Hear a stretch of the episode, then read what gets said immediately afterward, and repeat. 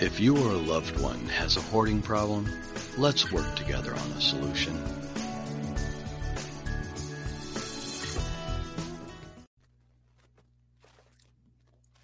Hello, everyone. Thank you for stopping by the Hoarding Solution podcast today. I'm happy to introduce our guest today, who is Frank King. He Hey. is um, suicide prevention speaker and trainer. He wrote for the uh, Tonight Show for 20 years, and it has the Mental Health Comedian LLC. So thank you, Frank, for joining us. My pleasure. I just renewed the LLC so I could get my PPP, payroll protection program. I think it is Plan, program. plan program, whatever. They sent me the money. So, Well, that's what matters at this point, I think, for a lot of us. Uh, yeah. Somebody said, um, what they say? Something about three months. Somebody taking the next three months off, and I said, no, I'm probably taking the next six months off, not voluntarily. Because I normally speak live in front of large groups, and of course, nobody much is having large conferences live. So I'll be broadcasting from my living room in my bunny slippers for the next six months, I think. Well, and that's the challenge I know for a lot of people that speak and do the live events. I mean, it's really difficult right now to to continue with what you thought you were going to do. Yes, although I pivoted, I do. Uh, I do have a green screen and a virtual background that looks, you know, as actually fools some people. Wow, you got a flat screen TV? No, I didn't get a flat screen TV. Uh, and I stand up and I wear a, wear a wireless lapel mic, so it looks like you're doing a keynote. It's uh, rather than you know wearing rather than podcast where you're wearing a headset, so forth. And I've I actually have another uh, profit center, which is the TEDx coaching, which I'm focusing on the on marketing that because that's kind of thing I can always do from my house, you know, on Zoom, hour a week or whatever. So I'm focusing all my marketing on the TEDx coaching. Well, and and that's the thing now is that figuring out the pivot piece. You know, like what what am I going to do now since Yep. things everything is turned upside down. Our good news is the there are a goodly number of TEDx talks that are planning to be live in the first quarter of the year. So my clients and I are applying for January, February, March. Uh, a lot of people think the TEDx aren't hap- aren't happening, which is good because that means fewer people will apply. you have a greater greater opportunity to be the person they choose. That exa- exactly. That's what I tell my clients. Look, now is the time because a lot of people think they aren't happening.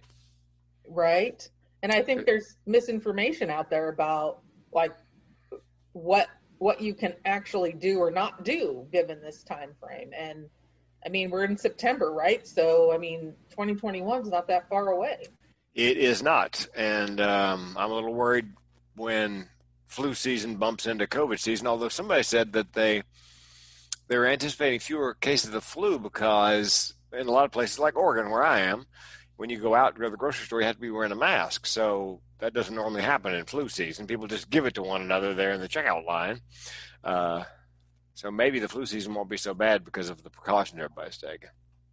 and that that could be i mean i'm in washington so just north of you and yeah i mean every public you know place that you're going into you have to have some kind of face covering or mask or you know something so Yeah, and the governor here, Governor Brown, extended that until November 1st for us, I think.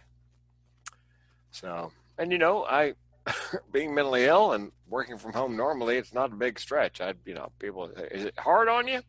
No, not really. I, I, oh, well, I have two mental illnesses. I wake up in an uncertain world every day. So I've, I've got a self care plan. And I have, you know, other techniques that I use so I can get out of bed in the morning, which, by the way, I've been teaching to neurotypical people. I've got a I've got a keynote I wrote called Social Distancing and Staying Sane. Don't worry about your mentally ill friends.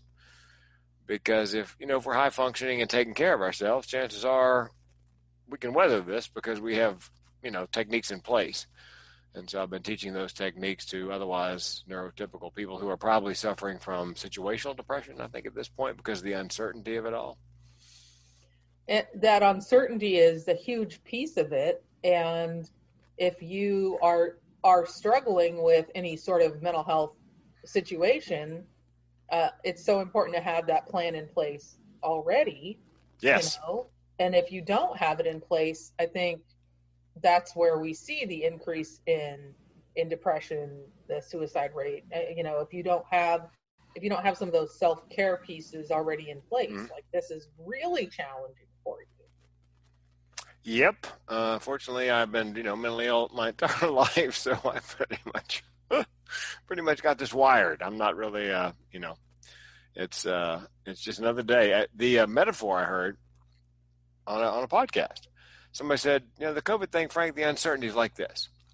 I tell you, I want you to run 20 miles, and you go, okay, 20 miles, all right, and you make it to mile 15. Yeah, it's pretty hard, but you think, man, only five miles to go. But if I told you, Frank, run, how far? Don't know. When can I quit? Not sure. but, uh, you're going to be a little less enthusiastic. Oh man, how long is this gonna keep going on? So. And is there water? Like you know? yeah. Uh, exactly. So it's uh, yeah, it's uh. Anyway, that's um, that's it's it's difficult for everybody. It's uh, I I worry about my neuro normal neurotypical friends who've never been depressed and may not recognize that's what's happening to them. You know, what's this feeling? And so I try to, you know, counsel them on. We'll describe the symptoms, and you know, you know, and maybe you need to be evaluated. Maybe a, you know, a mental health, uh, a tele appointment for mental health or something. You know, call your HR and have them drag out the e, uh, EAP and blow the dust off the binder, and uh, see what kind of mental health benefits you have on you know, available to you. So.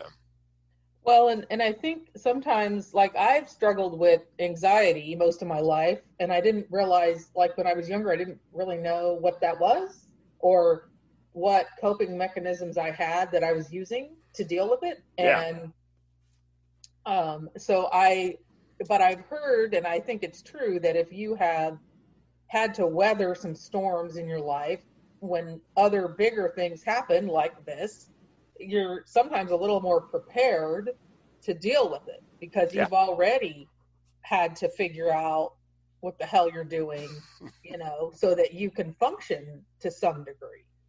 Yeah, somebody uh I think resilience is a good thing. Resilience training is a good thing. But I believe in terms of the mentally ill and resilient or resilience, some of the most resilient people I know are friends of mine who are you know, living one, with one mental illness or another, and perhaps thoughts of suicide. Because if they weren't resilient, they still they wouldn't still be here. So um, I think it's it's you know maybe they should be teaching resilience. How do you how do you get out of bed in the morning when you know when you want to pull the covers over your head and binge watch Netflix? Right. Um, like, what's your motivation? What what is your uh, your vision? Your you know what is your why? Why are you getting yeah. up? Why are you still here? And I think, well, so I'm a veteran and there's a lot of people in my life that are veterans. And I think one of the things that people need to realize is that you need a new mission. You need to have a new purpose, a new why. And yep. And that's something that transitioning military need to know as well. Like you might be you might have served your time, you might have or you might be retiring, but and you look forward to that glorious moment when you don't have an alarm clock or someone telling you what to do or you don't have to manage you know herd cats in your daily job. But what are you going to do next? Like you need to have almost like a succession plan of what's your next thing you know?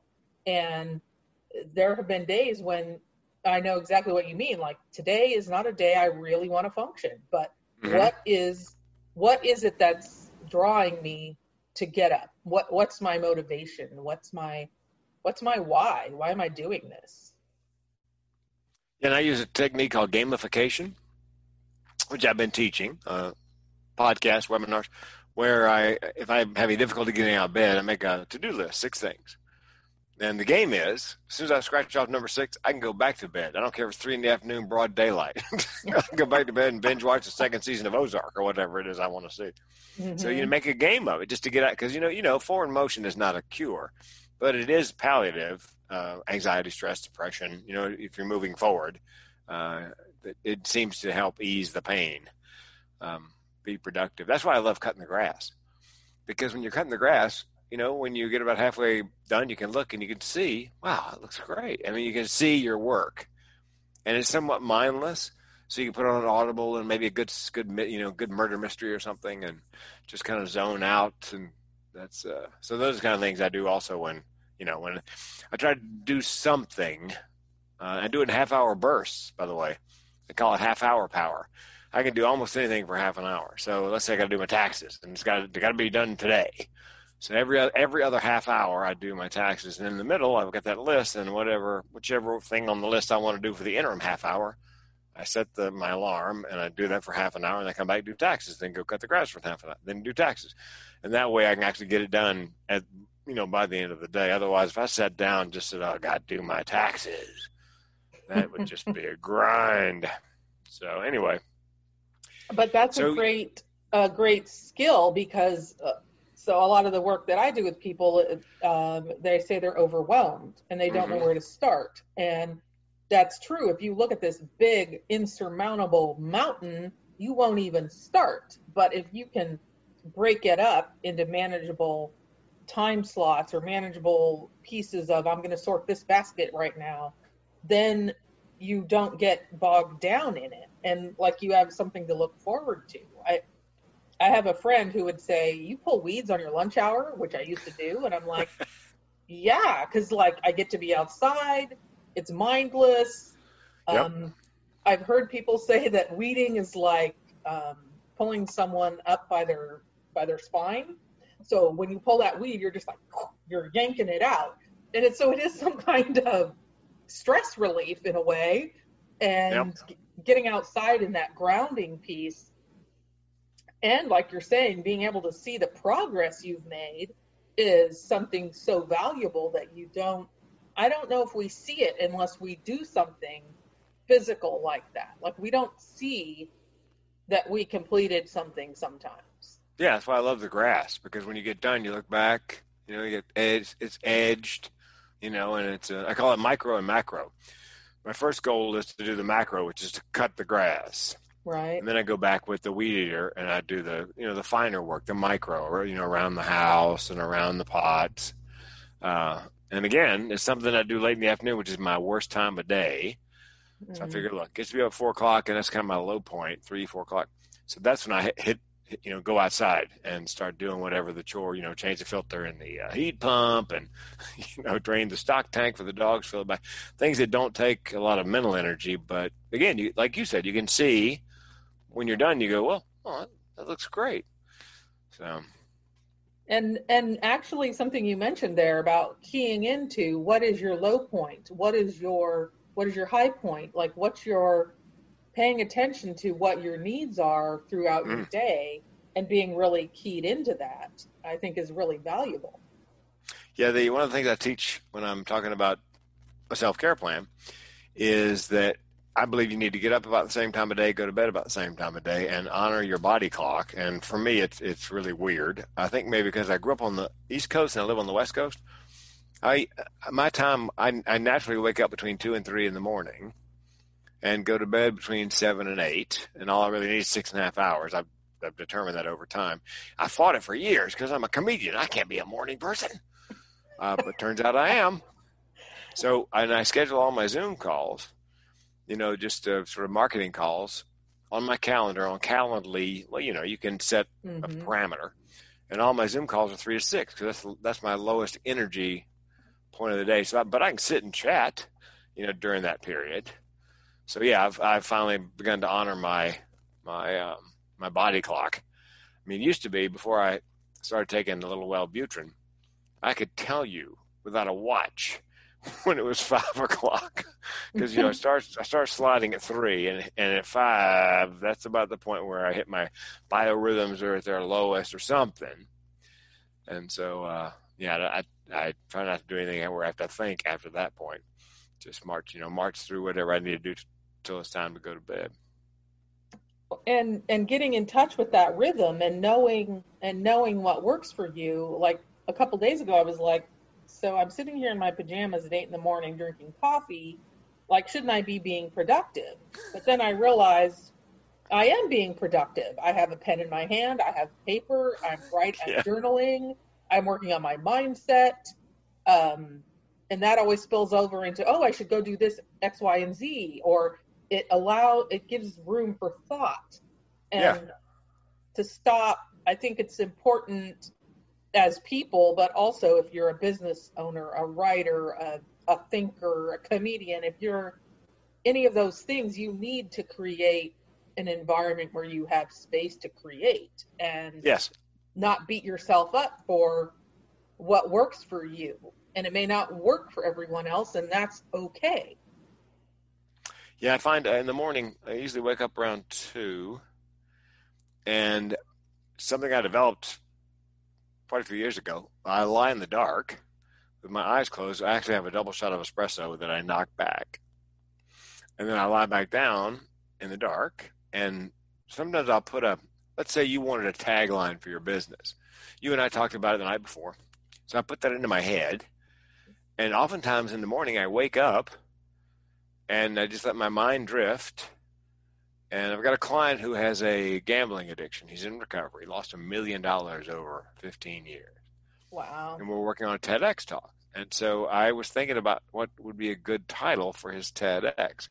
And I woke up, I'm lying there in the dark, and up into my, my brain floats this sentence You got to know when to fold them. And I thought, that's it. That's the title of his talk. You got to know when to fold them. Uh, and I sent it to him. He goes, "Oh my God, that's, that's, br- that's brilliant."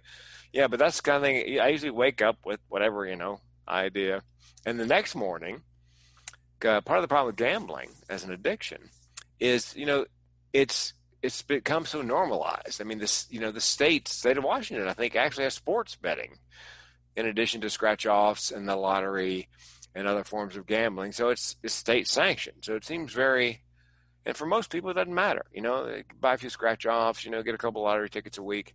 But for somebody like him, and it occurred to me, if you if you think about the English language in this country, how many uh, expressions are gambling expressions? You know, uh, let's roll the dice on that. Uh, you know, um, the odds are uh, dark horse candidate. I mean, it's just a laundry list of you know betting on the come, like on in a craps game. Um, it, I mean, it and I said to him again, I woke up, wrote it down on my iPhone, sent it to him. He goes, "Oh my God, you're right. What's happened is because of these expressions have become part of the vernacular, it's again normalizing. You know the the um, you know, and you hear people joke, "Yeah, what's the over under on that?" Talking about something that's not going to happen, and so that's going to go in his TEDx as well as how the language, how they use language. The language has been used to normalize again gambling, which for most people doesn't matter, but for somebody like him it's just pure poison. Um, so, Right, in that the addiction aspect of gambling, of hoarding, alcohol, drug. I mean, there is so um, food.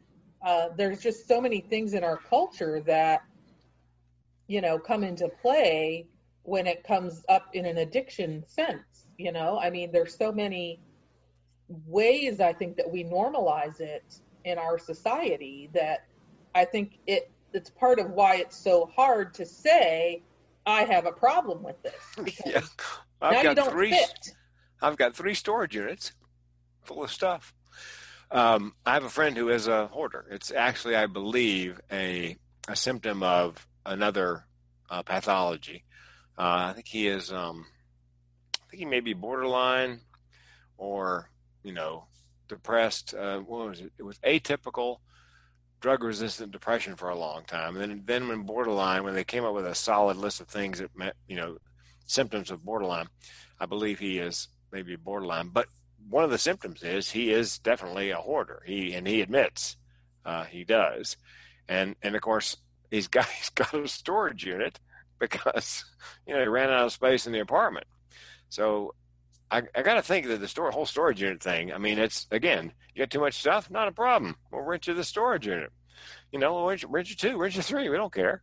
Stuff it full. So I find though the the hoarding fascinating um, because you know from the outside looking in, it's like well throw the crap away, and I know better. It's not that easy. It's not that. It's like telling an anorexic to eat. Just eat. Well, we're that simple? You know what I mean? Right. If it were that simple, and for in in hoarding, in my own experience growing up in it um, and in work I've done with people now, uh, there is this underlying trauma that is a thread. And I believe that part of the reason people hoard is because they have an underlying issue they haven't addressed. And so, hoarding to me, the stuff is the symptom. It, it yeah. is a problem, but it's not the actual issue. Right. And there is, in general, some other co occurring situation. It could be anxiety, depression, it could be into bipolar, it could be into schizophrenia. It, it, and there's a huge component of narcissism for some people in hoarding where i mean it's that's their only focus. Everything else is excluded. And so like you're saying with the storage units i've had someone who had like eight storage units and they were barely able to pay their rent in their duplex. And i'm like so part of the issue here is a yes too much stuff.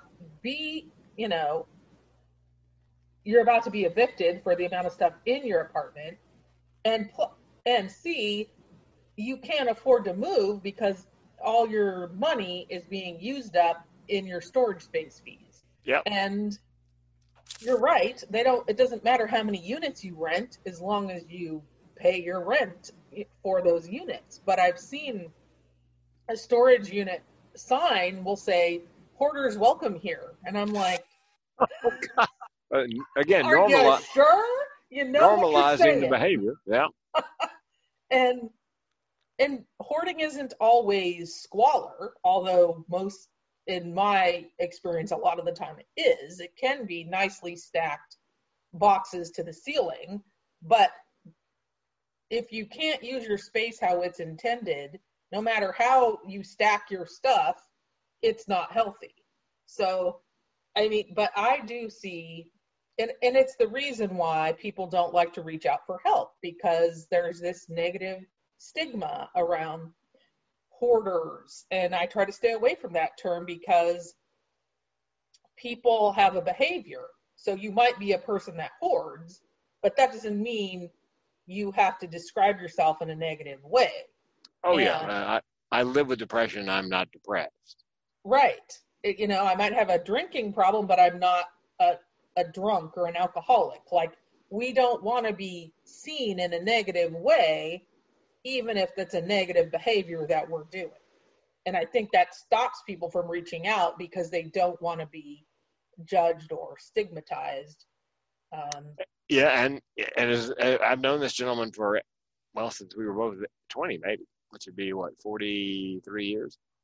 And the day came when when I went to San Diego for business, for a speech or something, and I said, "Hey, listen, let's go to lunch."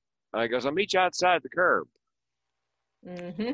Because he did not want me to come in the apartment. He, as good of friends as we are, like I said, because of the stigma of now he's he doesn't live in squalor. He's one of those, you know, stacked up, pass through, no no right. rats, no you know no uh, cat wee.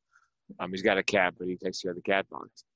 Um, but yeah, and he's he's facing. I mean, he's on the cusp of eviction. I think his landlord's been very understanding, although although um, my friend Rob, there was a storage space in the back of the apartment nobody ever used. So Rob used it and filled it up. And it was that way for years. And finally, I think the landlord had enough and said, look, you've got until Tuesday to, um, you know, you're going to, I'm going to have my handyman come in, you're going to pay him, and we're going to get that thing cleaned out. So kind of drew a line in the sand. Uh, but you know, again, as you said, because it's such a big job, he tends to put it off and put it off and put it off until you know. It, same thing happens. Maybe this is common. He's got lots of paper, you know, bills and invoices and whatever, and car titles, and and puts off taking care of those sort of details until it's up. He's up against the clock, and then he can't find the form to register the car this year. He knows it's there somewhere, but you know, where Lord is it? Which piles it in?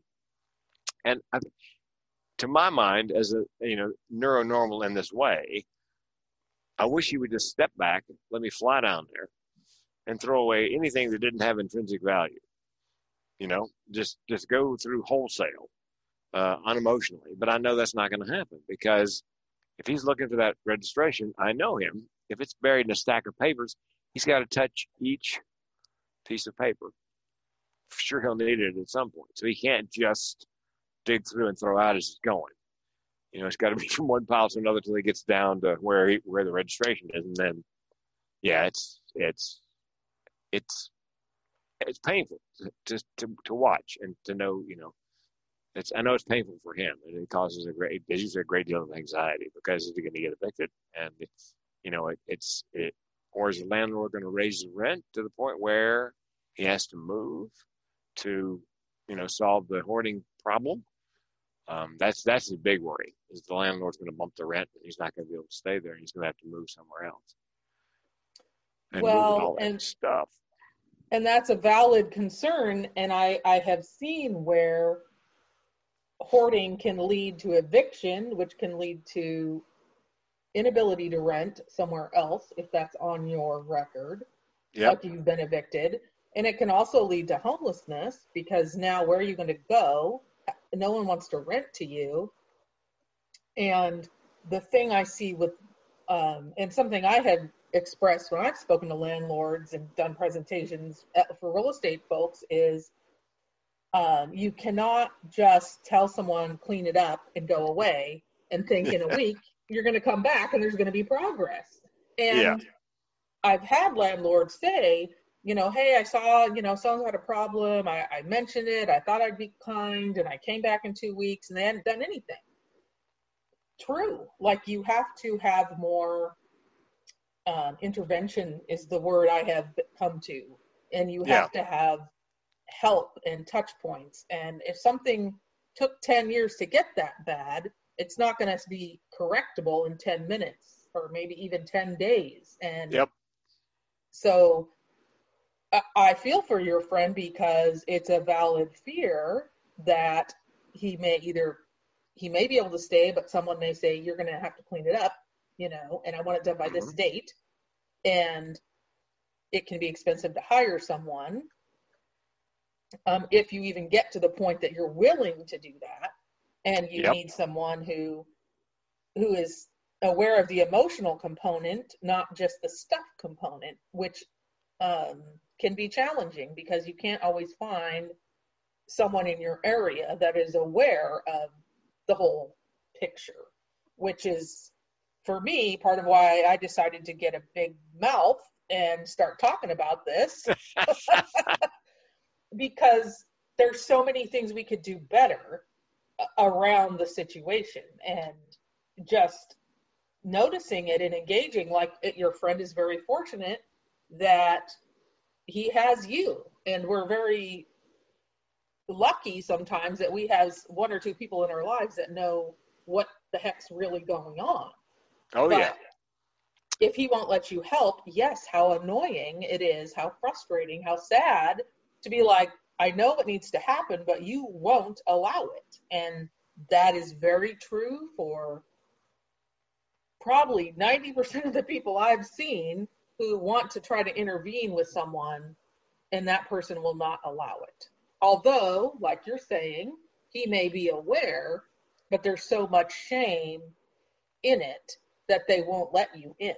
And if someone does let you in, and, and I've had this experience, it's like, oh, like you want to be really respectful that they a lot trusted you enough to do that. Yet that trust can be immediately gone if you use trigger words or um, tell them, you know, hey, we're gonna I'm gonna get some contractor bags, to, and tomorrow we're gonna throw out all your crap. Like, it's not gonna work like that, and they will probably have some sort of emotional meltdown because they aren't prepared to do it, and like they want to be in charge. And if you come in and say we're gonna do it this way, now you're taking that power away. And so there is like this power struggle between what needs to happen versus what they will allow to happen. Yeah, the only time it's ever we've ever gotten any, any progress was I was there for a day or two with a speech, had some free time in the middle of the day. So he asked me, "Would you just come over and keep me keep me company while I do it?" and it worked. I mean, I watched him go. He saved newspapers. He's afraid he's going to miss an article, you know. Right. And I, no matter how many times I tell him, I'm guessing it's all online somewhere. Uh, but he, I would sit and we would chat, and he would look at the paper and then put it in throwaway pile, look at the paper. I mean, it, it's a it's an arduous and slow process. But but you're right because he had control. I wasn't coming through with the contractor bag just stuffing stuff in there, which is what you would normally want to do. Get it done. You know, get a con get get a construction dumpster, and pull it up outside and just wholesale. But uh, yeah, as long as he's in control of it, and he's hired other people to come over and sit and chat with him, you know, to help him kill the time and go through as he goes through his. He's got a little OCD. Um, he's also suicidal. He attempted first at eight years old, then no, four years old, then eight, then twelve. Wow. Yeah. So the and the OCD, very black and white thinking. You know, lets the perfect be the enemy of the good. But I know all this, and so the other day his computer broke, his laptop, and I said, Robert, I'm guessing it's just a shot in the dark and you've got another laptop in a box somewhere in the apartment. I knew he did because he, buys two and three of everything. Mm. And so he goes, "Yeah, I got, I got, got, got a laptop. How'd you know that?" You know, we joke back and forth. Um, but yeah, uh, and I think it's important to have people around you. I tell, I tell folks all the time, you need a pit crew. You need people around you that, that aren't going to judge. That when you when they when they ask you how you're feeling, they really want to know how you're feeling and you know, and you can share with them, and they won't, it won't frighten them, and they won't should all over. You should do this, you should do that. So yeah, it's. Uh, but I'm I'm pretty much his, you know, his pit group because he doesn't have you know, as you said, he didn't want to have anybody in the apartment, so he's not going to have anybody in. And uh, and with the with the COVID, he he went to group every week, and that was a social social life, peer counseling group. And of course, that's not happening, and he's not. He didn't like Zoom, so well, and like the Zoom exhaustion is real, you know, uh, like you're on screen and you have two or three meetings and you're like, I mean, I can, I've even gotten that way where I'm like, okay, I haven't left my house, but I'm done peopling like for an hour. like, how did that happen?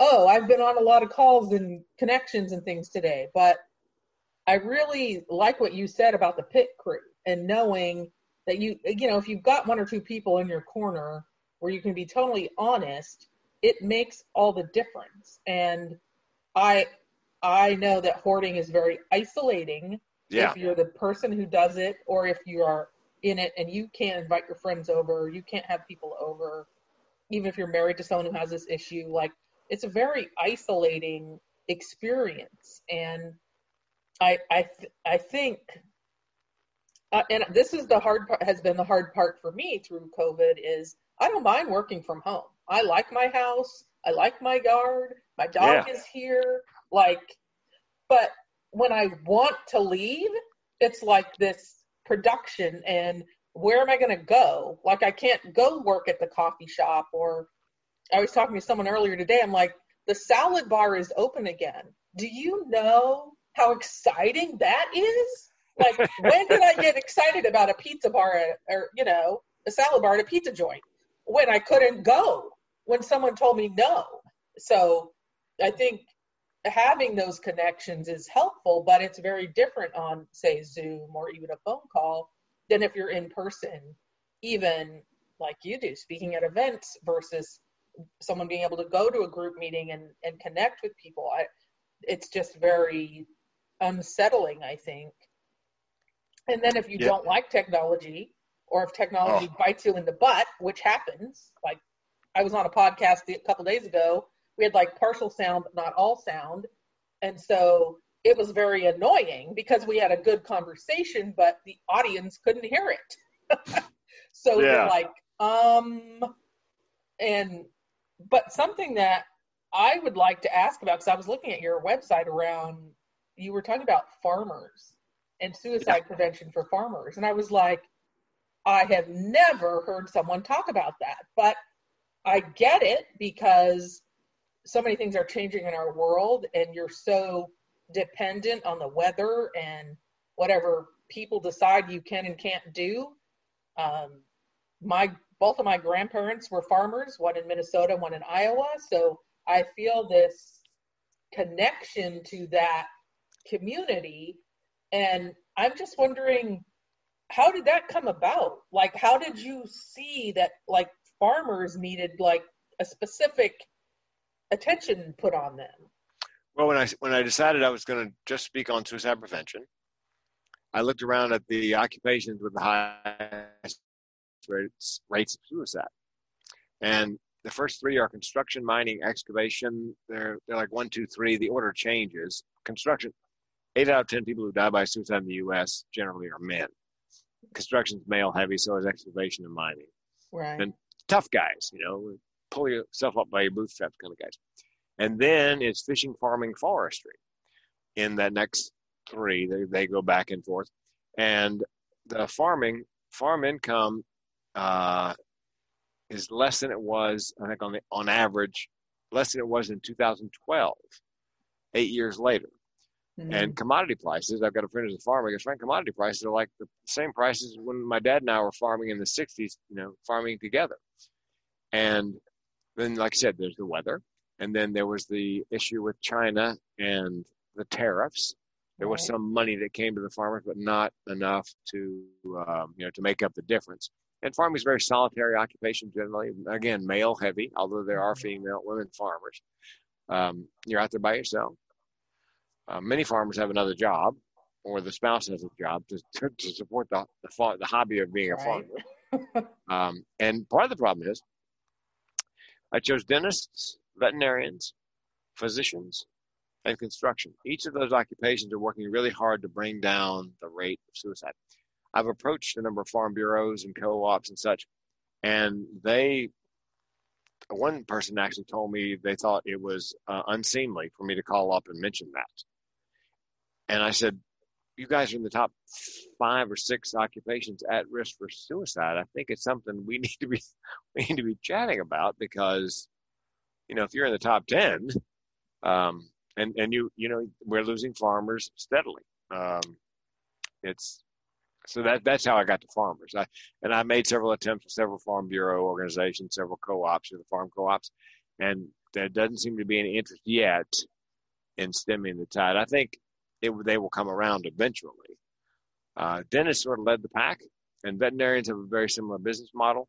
Same amount of college loan debt when they come out, and um, the dentists have different like stress. They find themselves in stress positions all the time. You know, trying to get the right angle on the filling. And veterinarians have easy access to barbiturates, so that's that's a that, that's a difference between the two. Um, but yeah, but mostly mostly uh, solo entrepreneurs, as farmers are. Um, again, there's a financial pressure because of all the college loan debt, and with farmers, as you mentioned, there's the weather, and you know you're you're banking, you're borrowing money against the next year's crop, Right. and so you know it's a rare farm where everything's paid off. So yeah, it's it's uh, I fear for the farmers. It's you know it's it's not a good situation at this point, and they're not doing anything about it as far as I could tell. So. And, and that's so that and i think that's part of the challenge is that people don't want to talk about this hard stuff. Like you bring it up and they're like oh well we can't talk about that. No, um how's that working? Like it took 20 years for hoarding disorder to be its own diagnosis. Like it took 20 years for that to show up in the diagnostic services you know, statistics manual. Like and not everyone meets that criteria obviously. Yeah.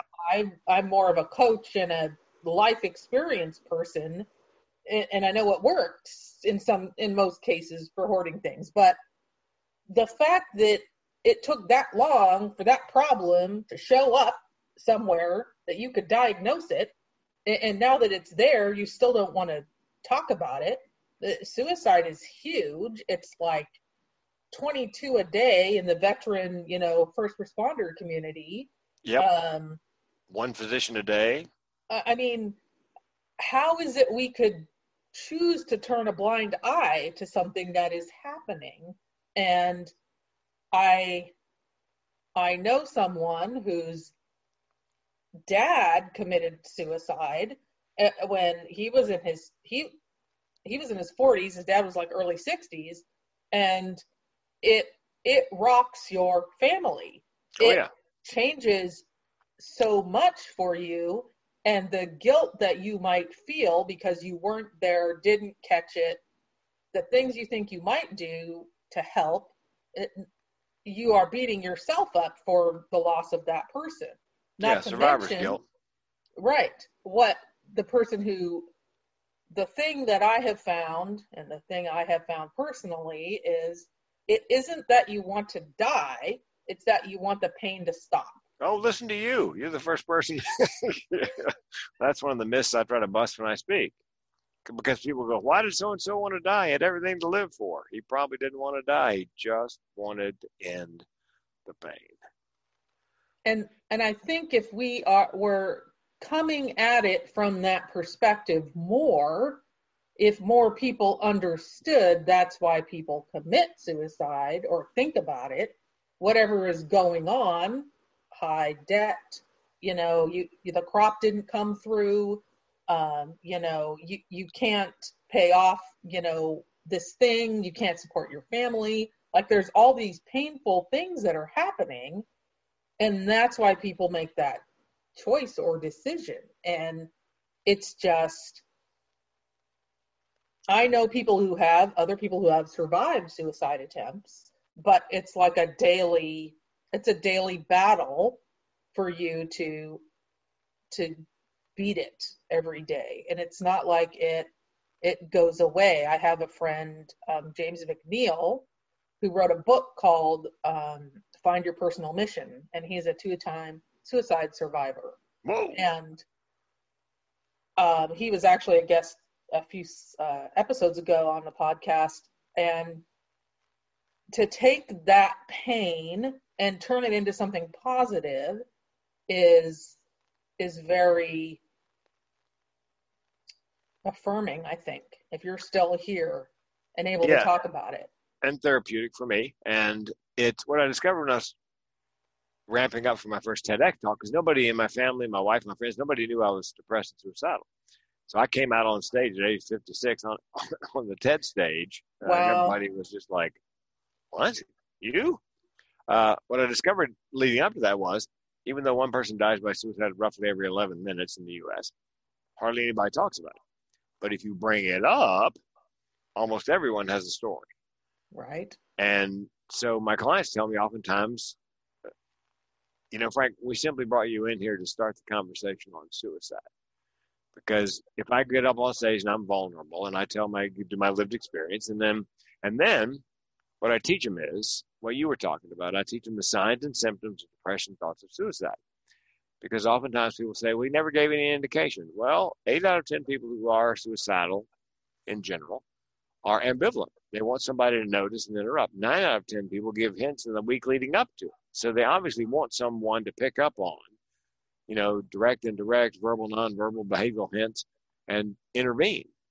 So that's the good news. You can make a difference. You can save a life, and you can do it by doing something as simple as what you and I are doing, and start the conversation.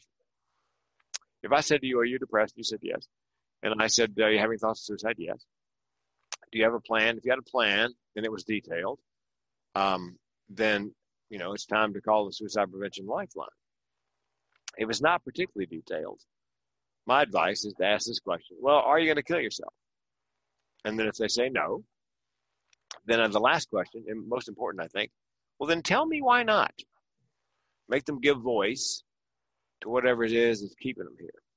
And I think if we allowed people to voice their thoughts, you know, that I'm thinking about suicide without locking them down for three days. I mean, there are people who do definitely need to be, you know, the involuntary detention order. They're going to, they're definitely out to harm themselves or someone else. But I think if we allowed people to talk about it more openly, we'd have, we'd have fewer suicides because I I met a guy who was 67. I was at a gig. I was just doing comedy, and then they always asked me at the table, you know, 10 top anything, do you do anything else? And I go, I speak on suicide prevention. We talked about it. And I said, I have chronic suicidal ideation, meaning, you know, for me, it's always on the menu. And a guy followed me to the bathroom and I turned around. He goes, Frank, I've got it. I go, you got what? I've got, I've got that. That thing you said, I didn't know it had a name. I've got chronic suicidal ideation. And he goes, and I've never told anybody that till this moment, not even my therapist. And I said, why haven't we told our therapist? He goes, because if I told him that here in California, 5150, they'd lock me down for three days. He, you know, by law, he would be, you know, duty bound to drag me in front of a judge for an involuntary detention order. So I think if we could speak about it more openly, but you know, the problem is there's a stigma of mental illness, a stigma of thoughts of suicide. And for me, mental illness seems to be kind of where alcoholism was maybe 70 or 80 years ago. There's a reason Alcoholics Anonymous were anonymous because people thought it was a character flaw and a moral problem. Nobody really thought it was an illness. And I think mental illness is kind of right there where people are just beginning to realize you know that it's not a character flaw. It's not pull yourself up by your bootstraps. It's you know if there's any silver lining to this pandemic it's a lot of otherwise normal people are experiencing depression that will have a whole new respect you know for people who have you know for whom it's genetic or whatever. So yeah well, I, I, go ahead. No i just i just and i think people with the um people that uh hoard uh, oftentimes, especially if, they're, if, it's connected with something like OCD, I, I, I, have read that suicide rate is higher than just the average run of the mill, you know, human being. If you, especially if you combine hoarding with, say, obsessive compulsive disorder, if they're, you know, like comorbidities. But you would know better than I.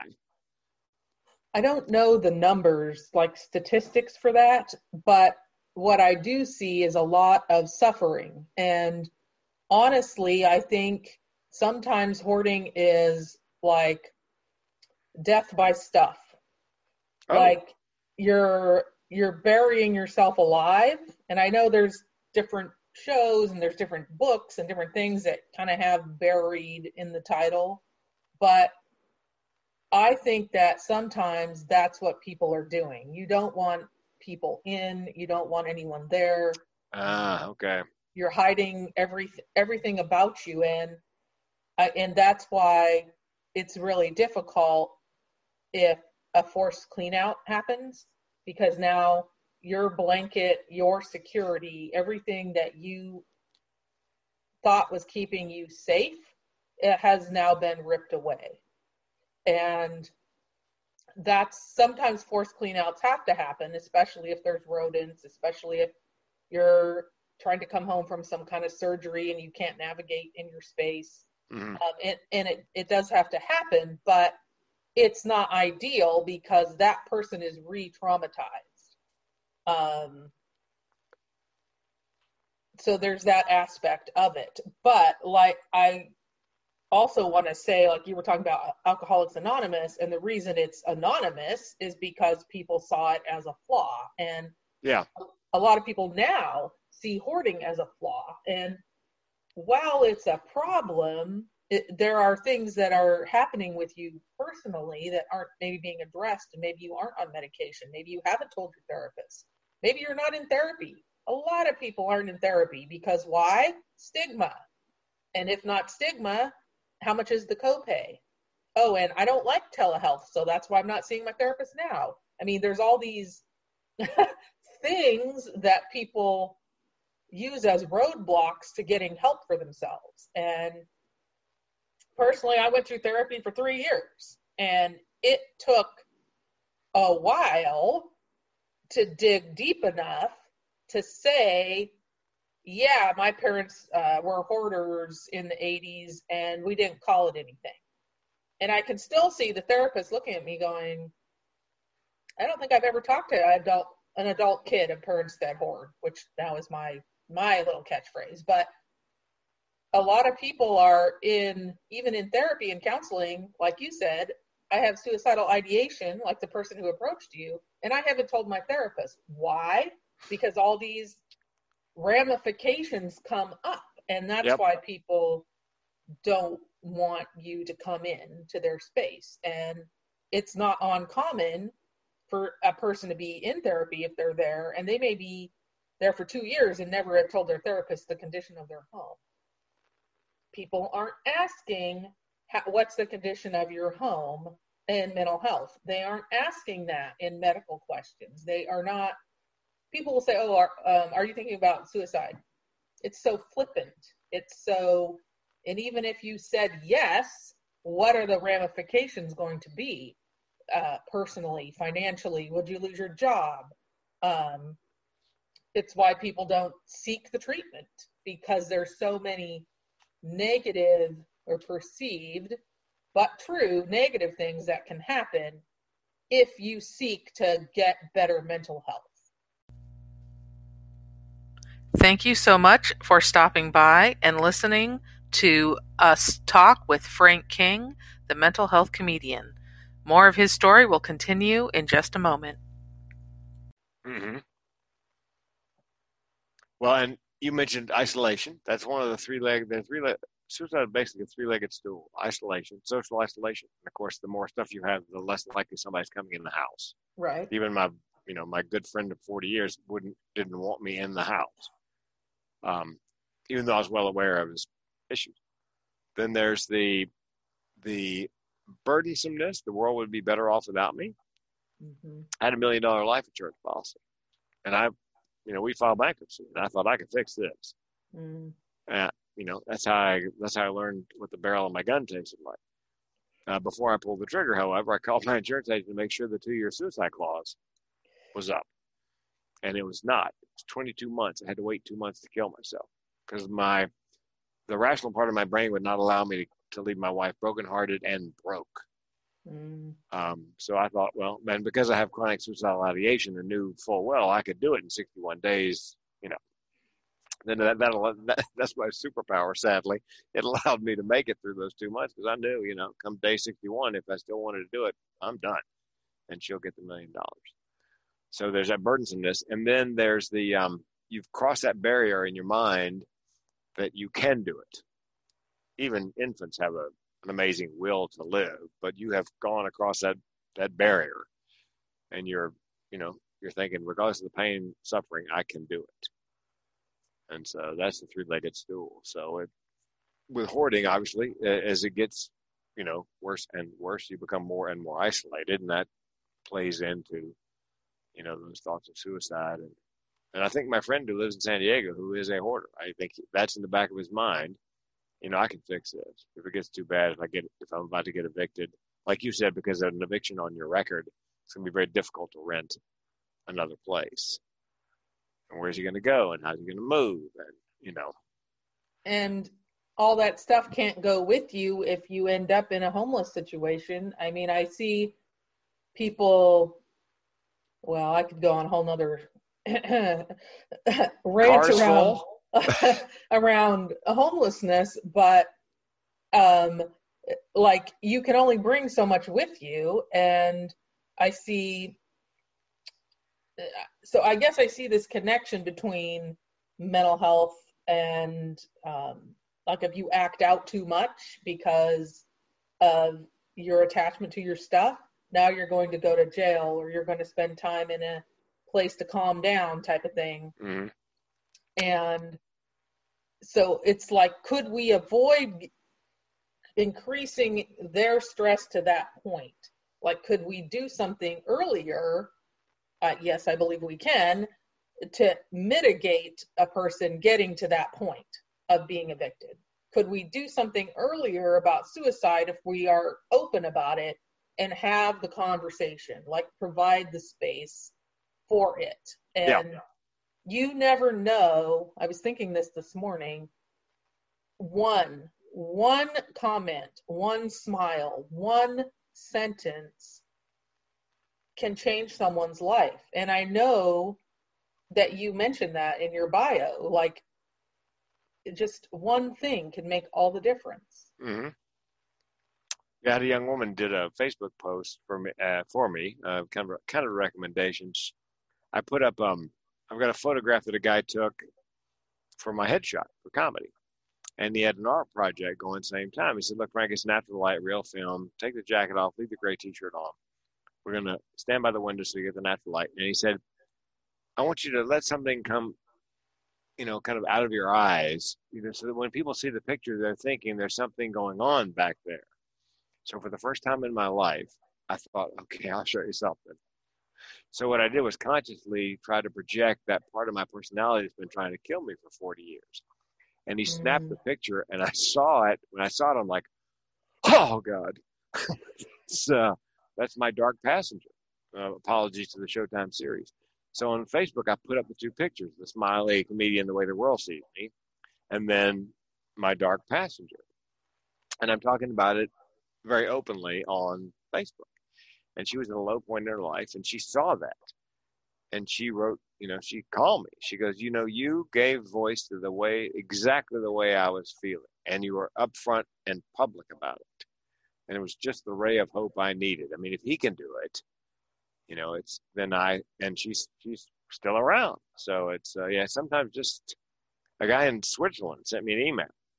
He's depressed, 40, lovely wife, darling eight year old daughter, good job. But he said to me in the email, I can't tell you the last time I was happy. Mm-hmm. He said, and I thought I was all by myself. And then I saw your TEDx talk.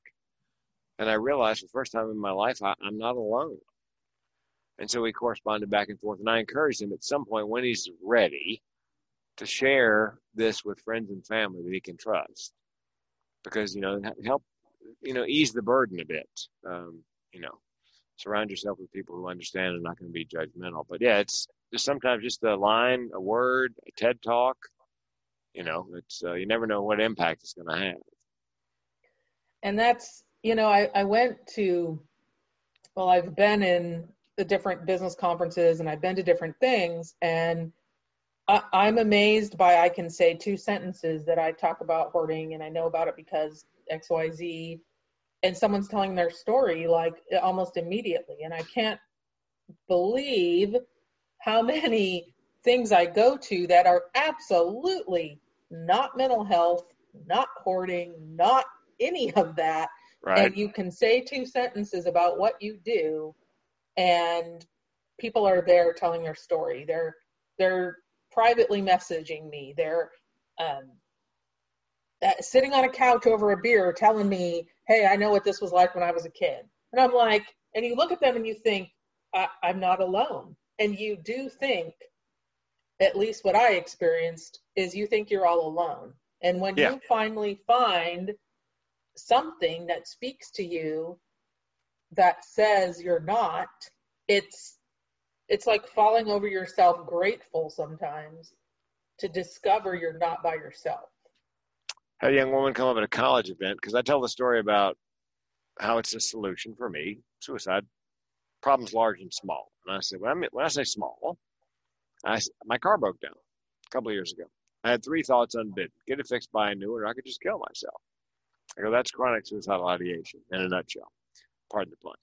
And she came up afterwards. She goes, Thank you for your keynote. I said, You're welcome. She said, But I got to tell you, it made me weep.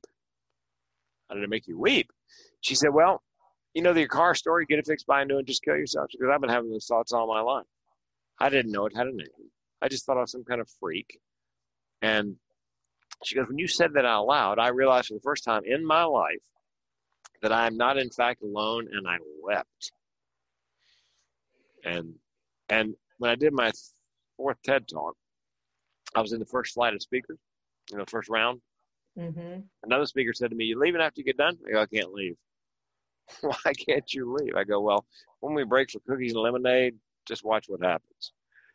And sure enough, there were eight people lined up. Everybody had a story. So it's, yeah, it's just, I mean, for me, that's, for me, it's like being sort of like the character George Bailey in It's a Wonderful Life.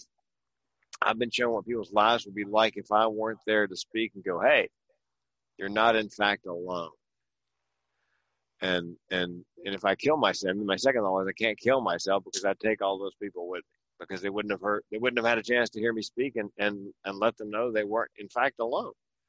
So that that's what gets me out of bed in the morning. That's that. If you said, Frank, you're going to kill yourself, no. Well, tell me why not? Because I'm like George Bailey, and it's a wonderful life. They, these people need to hear they're not alone. And I put my phone number up on the screen, my cell phone. I go, look, if you're suicidal, call the lifeline you're just having a really bad day, call a crazy person. Here's my phone number. And, you know, people, not many, but people call or text or what, you know, it's just somebody who understands, not going to judge, just going to listen, co-sign whatever they're going through. You know, it's, it's, uh, yeah, it's very rewarding in that way.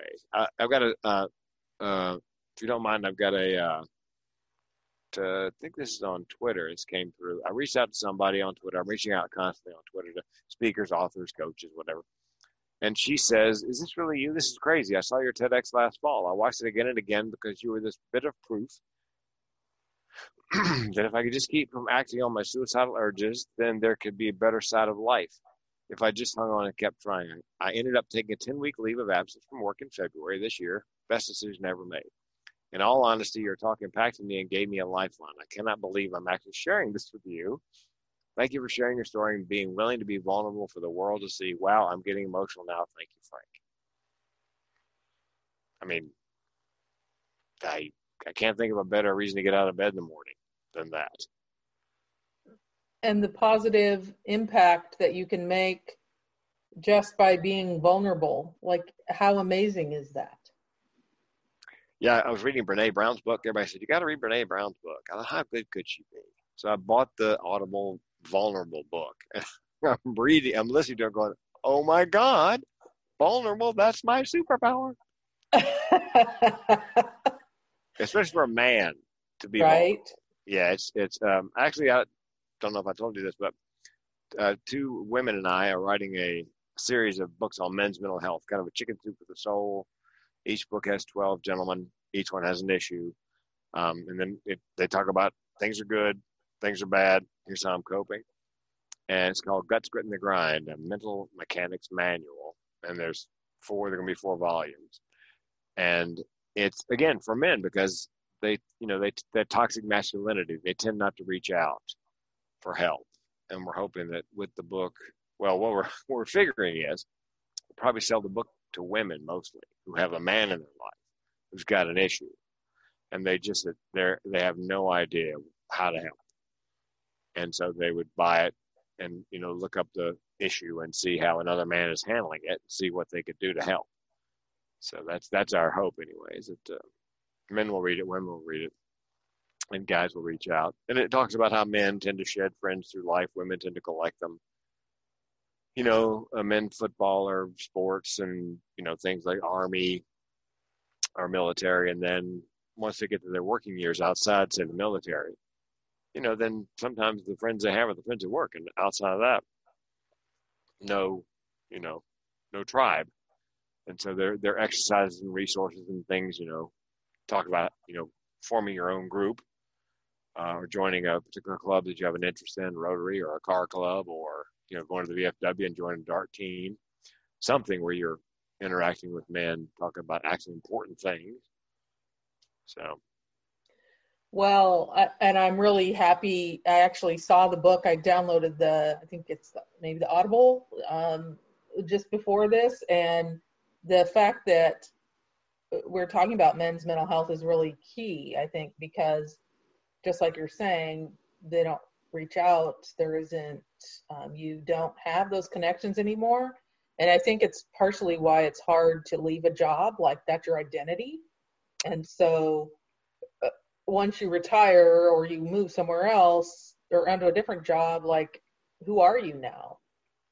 Well, and you know, my research on veterans, the it's not the veterans who say we're in a war zone who always struggle with depression, thoughts, and suicide. It's I think the number is actually higher for veterans who were in and then disconnected from the military. Went back into civilian life where nobody's got your back, you know, and that you, you lack the structure and it's very difficult to navigate. And so that was where the highest rate of suicide was people who were in and then got out, regardless of whether they ever went to a war zone. So it's, um, and I think in Oregon they've got a, a veterans lifeline, suicide prevention lifeline, staffed by veterans, because you know the common experience. And you could, they also talk to active duty military because you know telling somebody in the military you're struggling with mental illness, depending where you're stationed and who's in charge, can be career limiting. And so you got to have somebody to talk to, and who better than somebody who has been in the military and understands the paradigm. So. And the disconnect is really there depending on what your experience was in the military.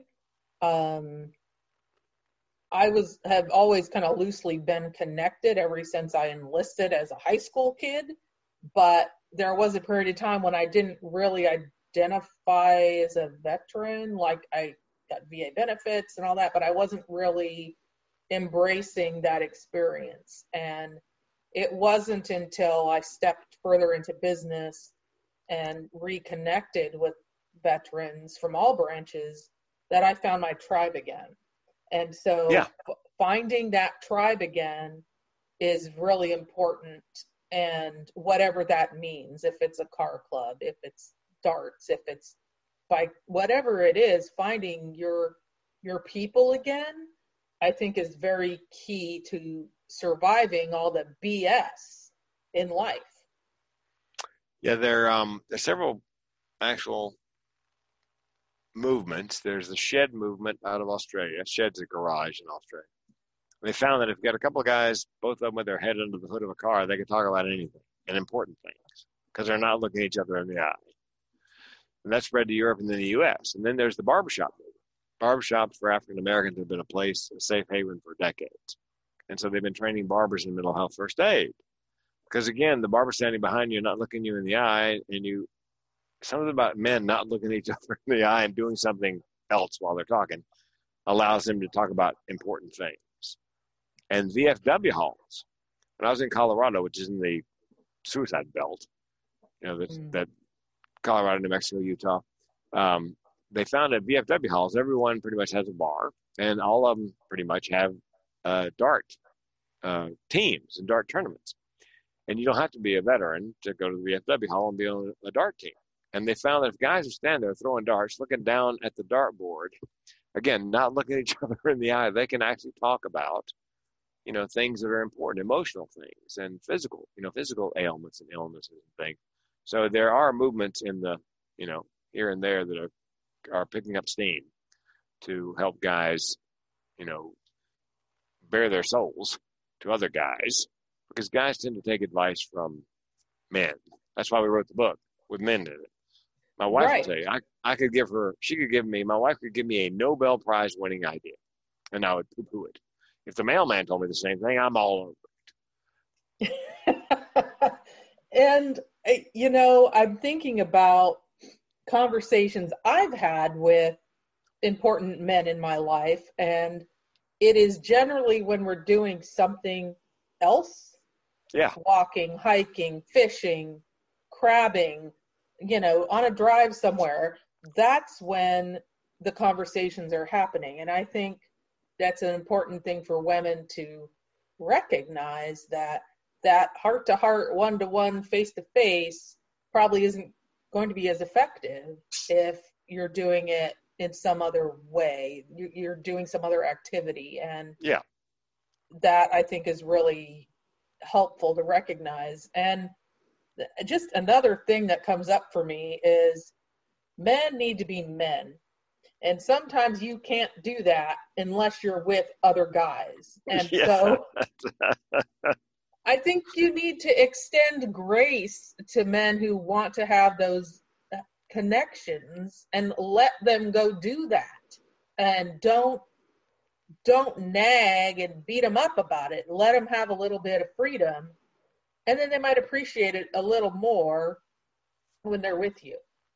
Well, and a friend of mine's in has been in AA for a long time.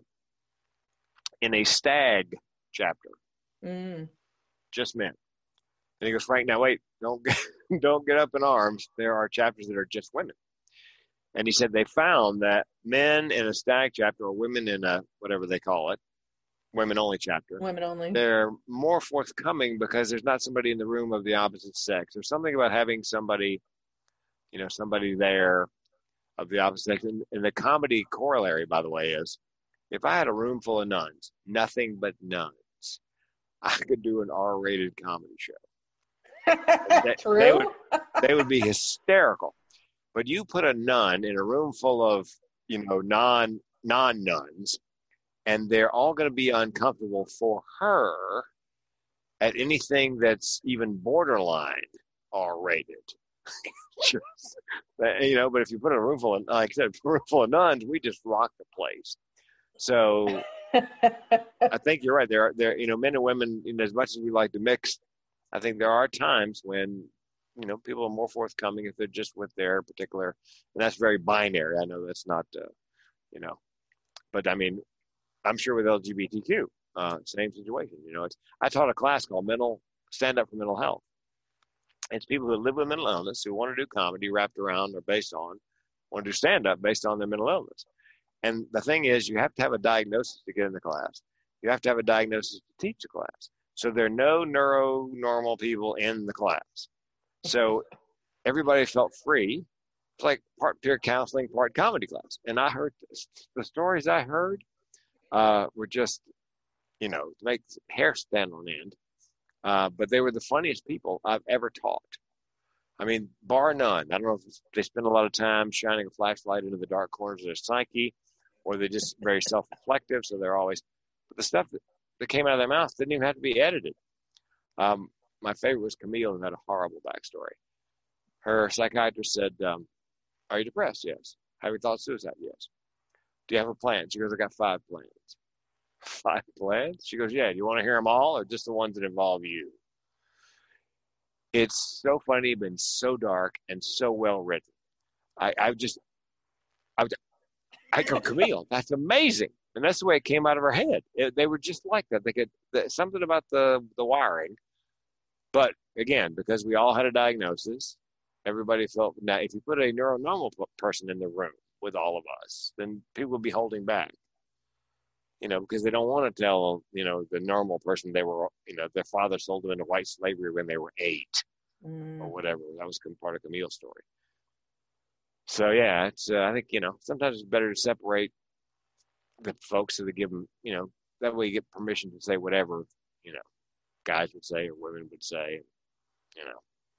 And I think it's valuable to to recognize it's not about it's about connecting with yeah. people that you relate to, and it isn't meant to be. Ex, it it's not meant to be divisive. It's meant to be connecting, and then yeah. you can come out of that and be more connected. And I'm in a in a group we meet like once a week and it's so far it's all ladies. Men would be welcome but they are not in the group right now. But the conversation is different and we can laugh about similar things mm-hmm. without being concerned about that judgment. So um I, and i think that i recently had a conversation about hunting and people like oh you could go on a hunting trip with us. I'm like nope. Guys go hunting I will be here painting my nails, which I don't do very often, but you go ahead and go have those conversations and talk about whatever because I don't, I think a lot of times men don't have that space and they need it. And I think women, like you mentioned, collect friends, men tend to shed them. And if you have some important relationships, I think you need to, to take the time to maintain them. Yeah. Uh, I've got a friend who lives in Philadelphia.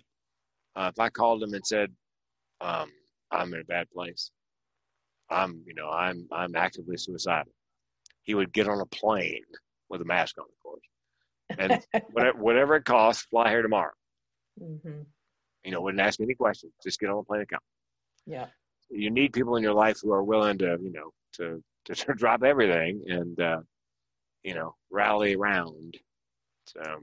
And you need people who are paying attention. I had some rough days last week for a number of reasons and a, a couple people reached out to me like immediately and they caught it though. They caught that i was having a rough day that i was like in a not a bad place but a weird place. And it's times like that when you really know that there are people in your corner and you really appreciate them and so i very much value the people who are paying attention, shall we say.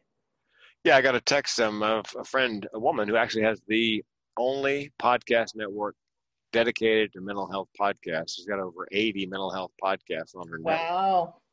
Yeah.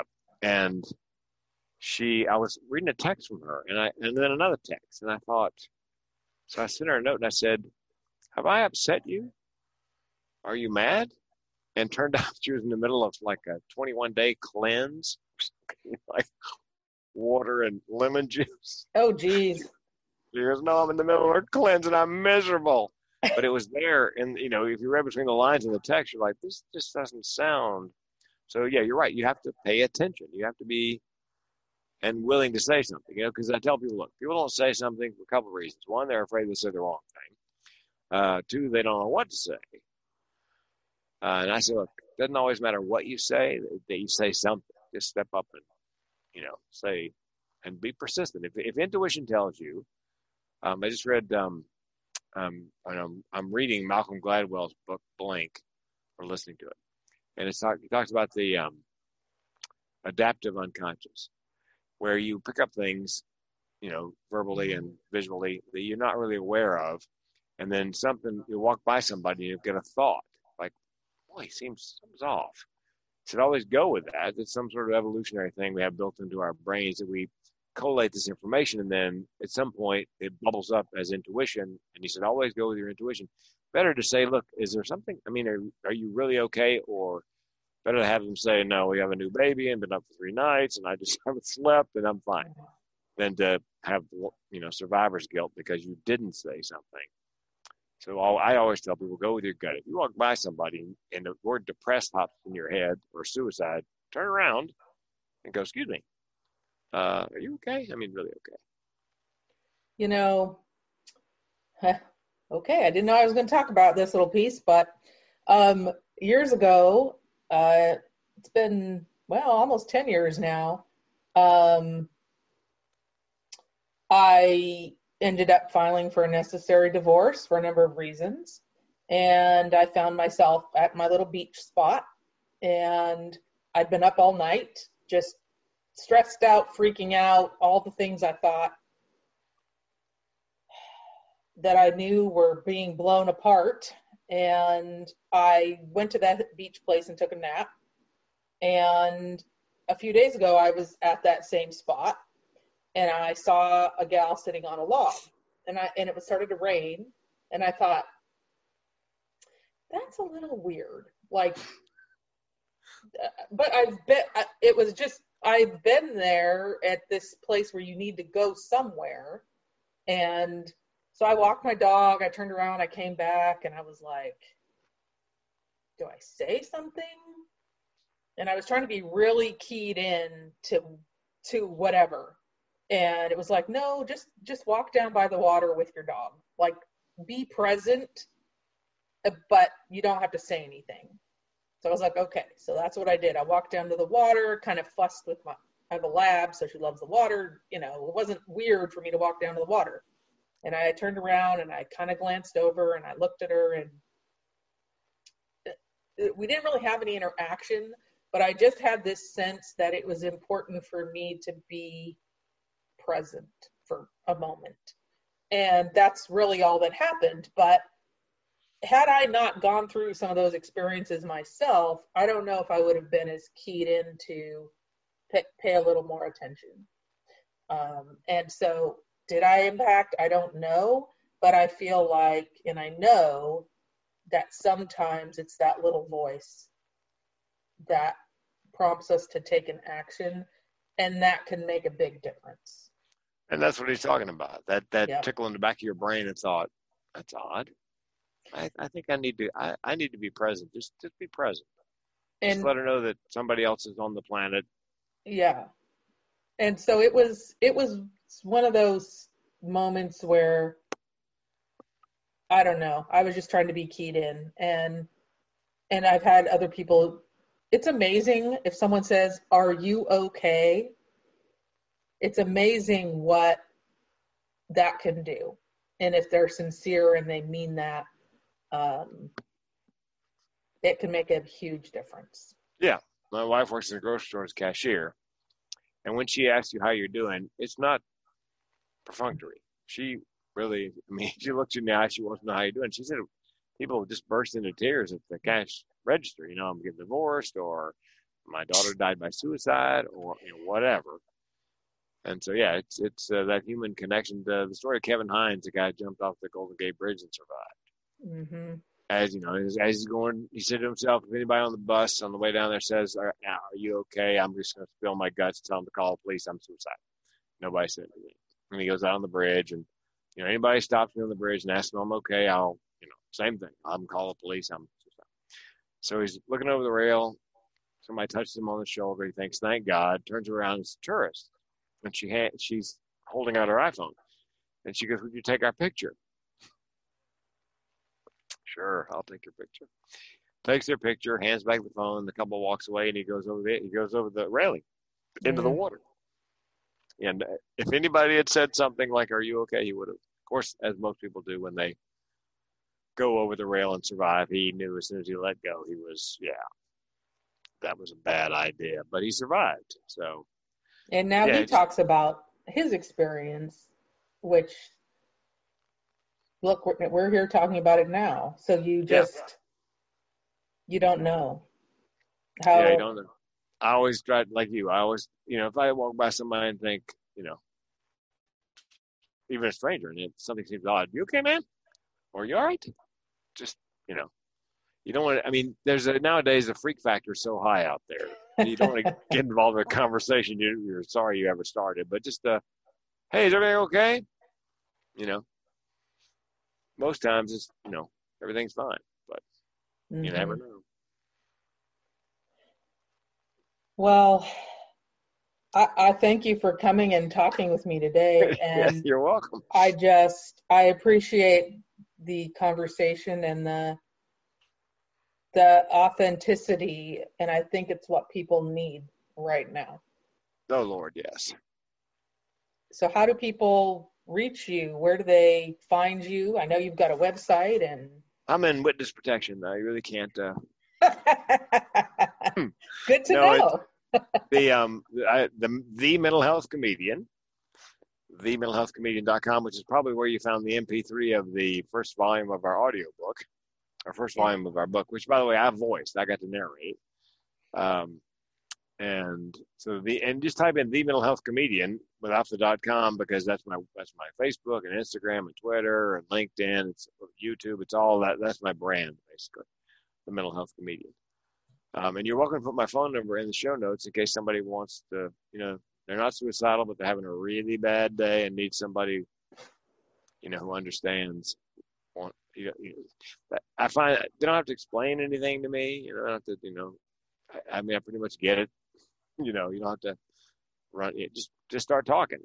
The phone number is 858 405 5653.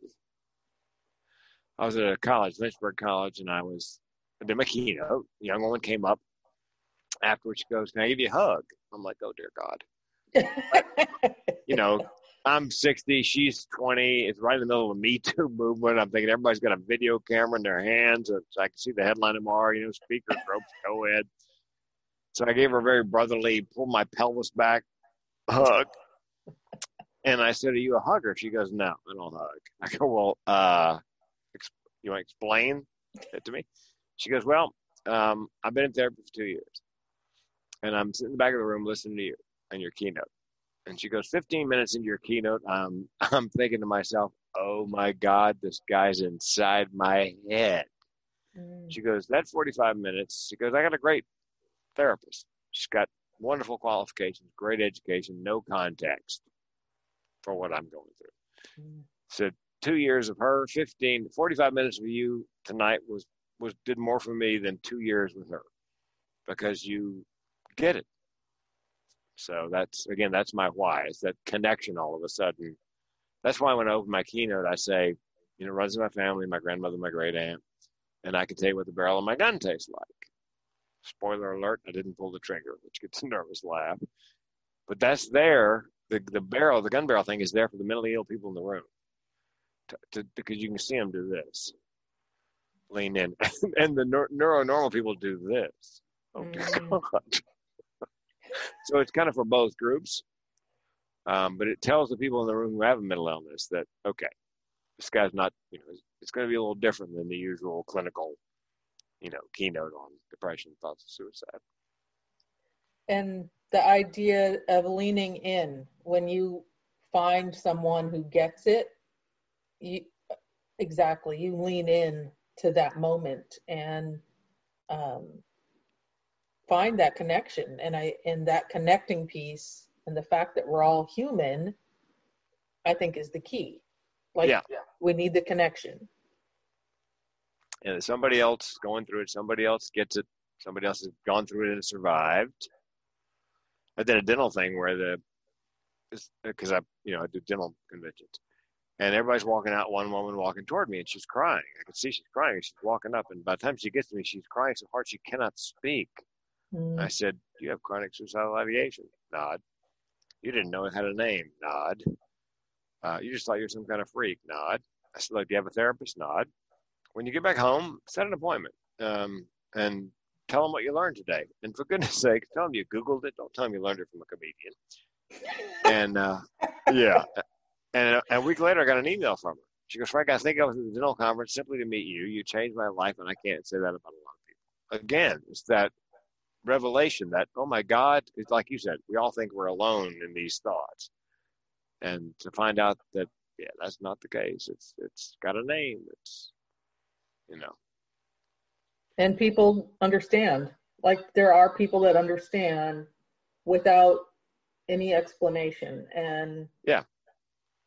and i i appreciate those people um Well, and they I do think it makes- exist yeah, I think having a mental illness and uh, living with mental illness of some kind oftentimes makes makes you more empathetic.